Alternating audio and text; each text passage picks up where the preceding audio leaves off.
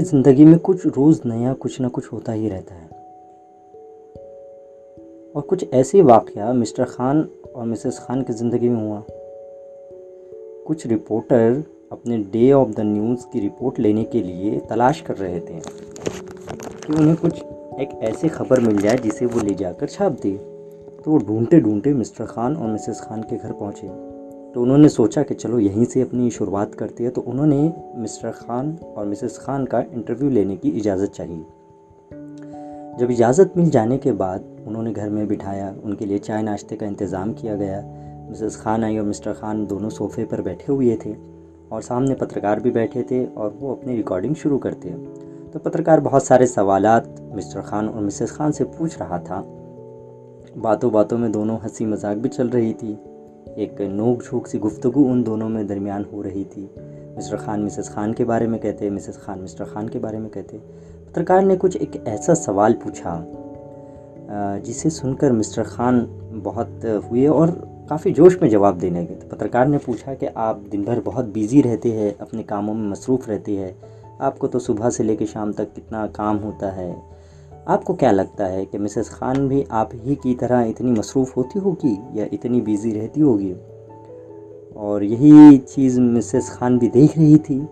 Mister Khan ने जवाब देना शुरू किया और कहने लगे, अजी, इनका कहाँ पे? ये तो बस चलते रहती है हमारी तरह। इनको कहाँ काम? हमको सुबह जाना ऑफ़िस होता है। सुबह उठ के कितने काम होते क्लाइंट्स को डील करना रहता है। फिर बॉस की झिक झिक ऐसे बहुत सारे मिस्टर खान अपनी प्रॉब्लम्स को और अपनी ज़िंदगी के उस पहलू को गिना रहे थे, उस प्रॉब्लम्स को गिना रहे थे, जो उनकी ज़िंदगी में डेली होते रहते। ये सारी बातें मिस्टर मिसेस खान सुन रही थी और मुस्कुरा रही थी, ठीक है, कुछ कहना चाहती थी बट इंतज़ार कर रही थी कि कब उन्हें बोलने का मौका दिया थोड़ी देर बाद पत्रकार ने वही सवाल मिसेस खान से पूछा कि आपको क्या लगता है कि मिस्टर खान ने जो बात आपके लिए कही है, क्या वो दुरुस्त है? थोड़ा रुकी। मिसेस खान मुस्कुराई और कहने लगी हाँ जी, हमें तो कोई काम होता नहीं है। हम तो सुबह से लेकर शाम तक के बस फ्री होते हैं, जैसा कि मिस्टर खान ने कहा। तो इस सुबह जब मिस्टर खान उठते हैं तो उन्हें चाय के साथ नाश्ता फ्री मिलता है। उनके कपड़े इस्त्री करने के फ्री मिलते हैं, वॉलेट, शूज़, सारे पॉलिश मिलता है। सब चीज़ें ऑफ़िस का बैग तैयार मिलता है। बच्चों को लेके जाने का टेंशन नहीं है। ये सारी चीज़ें उन्हें फ्री मिलती है। फिर सारे घर के बर्तन धोना और शाम को थक हार के बैठ जाना तो हमें तो कुछ काम नहीं है। ये सुनकर मिस्टर खान की आँखें कुछ चमक सी रही थी और वो अपनी गलती को महसूस कर रहे थे कि जितना काम वो बाहर जाकर करते हैं, उससे ज़्यादा कहीं ज़्यादा काम मिसेस खान घर में रहकर घर के बच्चों की देखभाल और पूरे घर को संभालती है। और उन्हें तो संडे की छुट्टी भी नहीं मिलती।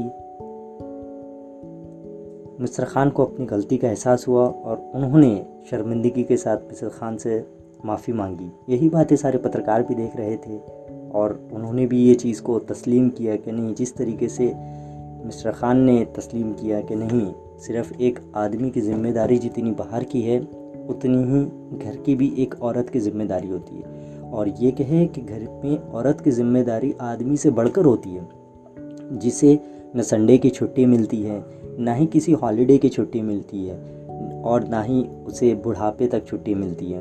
वो तो हमेशा बिज़ी रहती है। हम अक्सर देखते हैं कि किसी फेस्टिवल पे हमें तो छुट्टी मिलती है हम खुश हो जाती है आदमी, लेकिन जो हमारी घर की लेडीज़ होती है, उन्हें कितना काम करना पड़ता है?